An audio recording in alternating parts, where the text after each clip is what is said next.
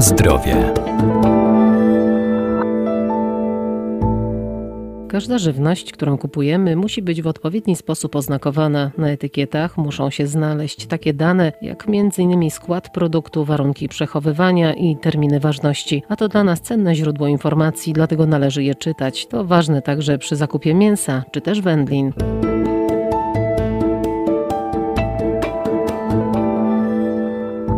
Kupując artykuły spożywcze nie powinniśmy się sugerować szatą graficzną czy hasłem reklamowym. Na etykiecie muszą być takie dane jak m.in. nazwa wskazująca na rodzaj produktu, warunki przechowywania czy terminy ważności, gramatura oraz cena. To także wykaz składników. Na pierwszym miejscu powinien być ten, którego w produkcie jest najwięcej, a wybierając wędliny warto też sprawdzić ile surowca użyto do produkcji danego wyrobu. Procentową zawartość składnika charakterystycznego podaje się po to, aby konsument mógł odróżnić dany wyrób od y, produktów, z którymi mógłby być mylony, ze względu na ilościową zawartość tego składnika. Lubelski Wojewódzki Inspektor Jakości Handlowej Artykułów Rolno-Spożywczych Agnieszka Jarosińska. Na przykład, jeżeli mamy y, kiełbasę wieprzową, to powinna być podana procentowa zawartość mięsa wieprzowego. Jeżeli jest kiełbasa drobiowa, to procentowa zawartość mięsa drobiowego, tak aby konsument mógł wybrać produkt z większą zawartością mięsa. Jakość wędliny w dużym stopniu zależy od y, zawartości mięsa, jak również od sposobu produkcji. Przetwory mięsne zawierające w swojej nazwie określenia takie jak babuni, wiejski czy domowy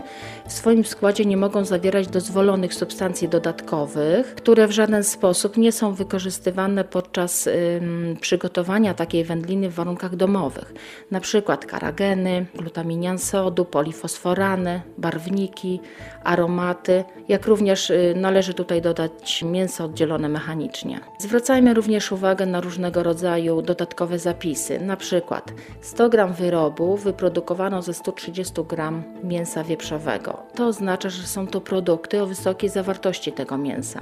Takie zapisy mogą znaleźć się na wyrobach gotowych, y, zawierających określenie np. babuni, wiejski czy domowy, jak również na wyrobach podsuszanych. Ponadto, jeżeli osłonka wędliny jest osłonką niejadalną, to taka informacja powinna znaleźć się na etykiecie. Producenci muszą podawać wszystkie składniki, jakie zostały użyte do produkcji y, przetworów mięsnych i składniki te zamieszcza się w formie wykazu składników z podaniem ich nazwy według y, kolejności ich użycia w procesie produkcji.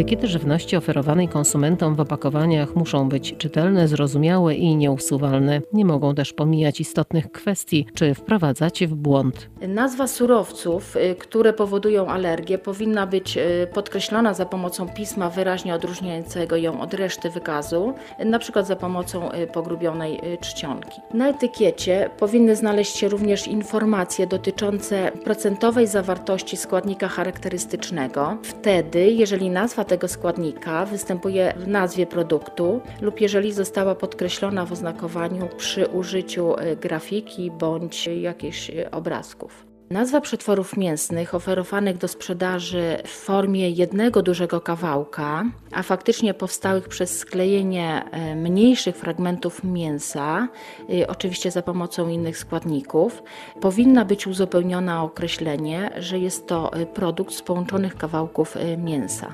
Stosowanie w tym przypadku nazw takich jak szynka czy polędwica wprowadza konsumenta w błąd co do konsystencji produktu, ponieważ te wędliny sugerują konsumentowi, że ma do czynienia z wyrobem o y, całkowitej zachowanej strukturze tkankowej, wyprodukowanej z jednego kawałka. Świeże mięso natomiast nie może zawierać żadnych dodatków ani substancji dodatkowych i nie może być poddane żadnym procesom technologicznym, jedynie chłodzeniu i mrożeniu. Może być również pakowane próżniowo lub w atmosferze ochronnej. I na etykiecie e, mięsa świeżego musi być dodatkowo wyszczególniony kraj chowu i kraj uboju zwierząt bądź e, ptaków.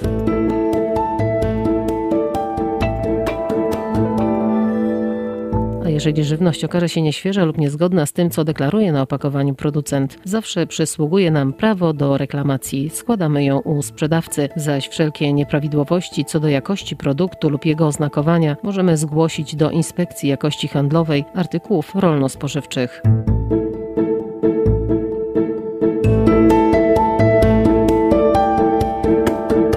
Zdrowie.